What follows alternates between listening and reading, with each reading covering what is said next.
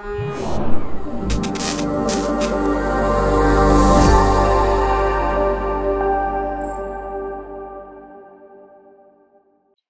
and welcome back to the Rev4 Unplugged podcast, where today I'm joined by Nik Ellis. Hello. And today we are talking through the art of not saying no, but saying yeah. But before we get started, if you are listening on YouTube, make sure to hit the subscribe button, hit the like, and leave any comments in the comment box below. So Nik, welcome back to the podcast. Thank you very much. You're very welcome. You're so welcome. So today we're talking about not saying no and just saying yes. So in the famous words of Richard Branson, he once said, if someone offers you an amazing opportunity and you're not sure if you can do it, say yes and then learn how to do it after. Is that something that you agree with? Yes. Yes, I think there's some caveats that come with that. I love that attitude because it kind of exudes positivity, which, you know, I love anyway. And I think, very much so. I think people can very quickly go, no, that's not in my job description. I'm not in anything. And that's not how progress happens. You know, imagine if, I don't know, the first person who said, look, I don't like winding up the windows. Any way we can like put a motor on this? Someone would have said, no.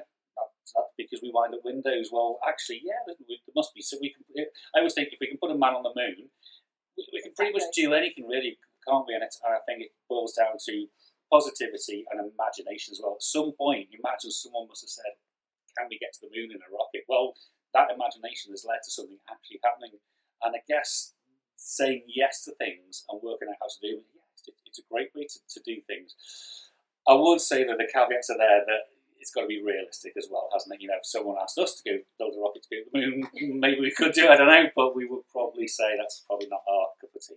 Yeah. So knowing when to say no is quite important as well. I think, like you said, touching on what you said, it pushes you out of your comfort zone and makes you try new things. Like, you might discover things that actually I have a bit of a knack for that. Do you know what I mean? Very much so, yeah. And I suppose it's... it'd be like cooking, you know, have you ever baked this particular cake? Well, no, but I'll still give it a go. You know, you probably can do it. And we get this quite a lot in technology. There may be a big project on and, say, 10% of it we've never done before to a different language or something or other. Well, we're going to say yes because there will be someone around the world who will be able to help us and collaborate with us to make that happen. So, yeah, you know, I do agree with Richard.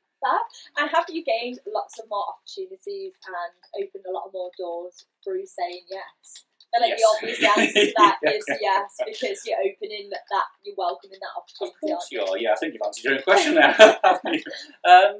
course you're going to get more opportunities, yeah. Not all of them come to fruition, but if you say no, you're going to get zero. If you say yes, then you've got half a chance of actually something happening, and I think it is actually perfectly acceptable to say yes to something, and I suppose once you've done your due diligence, once you look into it a little bit more, if you genuinely can't do it, I think it's all right and acceptable to say, actually, do you know what? Now I've seen it, no, this isn't something we can do. Fortunately, the vast majority of the time, we actually say yes, we do actually work out how to do it, and I think that's how we've ended up with such a multitude of experience and such a weird and wonderful kind of company that we've got, you know, and we've got experts in all sorts of crazy things, you know, so we've got involved in a lot of our clients' work, and suddenly you're an expert in cranes or surf wax or something or anything random, you know, so that you wouldn't be before, and if you said no to everything, well... You shut off the opportunity, aren't you? Pretty much so, yeah, you're probably in the wrong job. Yeah. And do you find there's any time where saying yes too often has caused problems, like maybe in work or... of course it has, yeah. You can get into difficulty, and I think certainly in my younger days, yeah, I would bite off more than I could chew, and I think one of the few things that are good about getting older is you do get a bit more experience, a bit wiser, and enough to be able to kind of police yourself, to be able to say you have to know when enough's enough. Absolutely, I think that is a crucial thing that was. Sounds like a very grown-up kind of thing for me to say. Don't bite off more than you can chew. That's the phrase. I think so. Yeah. We're going to roll with that anyway. That's the phrase that we're taking from this. Yes. Well, thanks for joining us. You're very welcome. Podcast, Nik. It's only because I said yes. You didn't have a choice. I didn't say no. If this is something that you've enjoyed, remember to subscribe, like. leave any comments and follow us as well on the socials. But for now, we will catch you in our next podcast. Bye.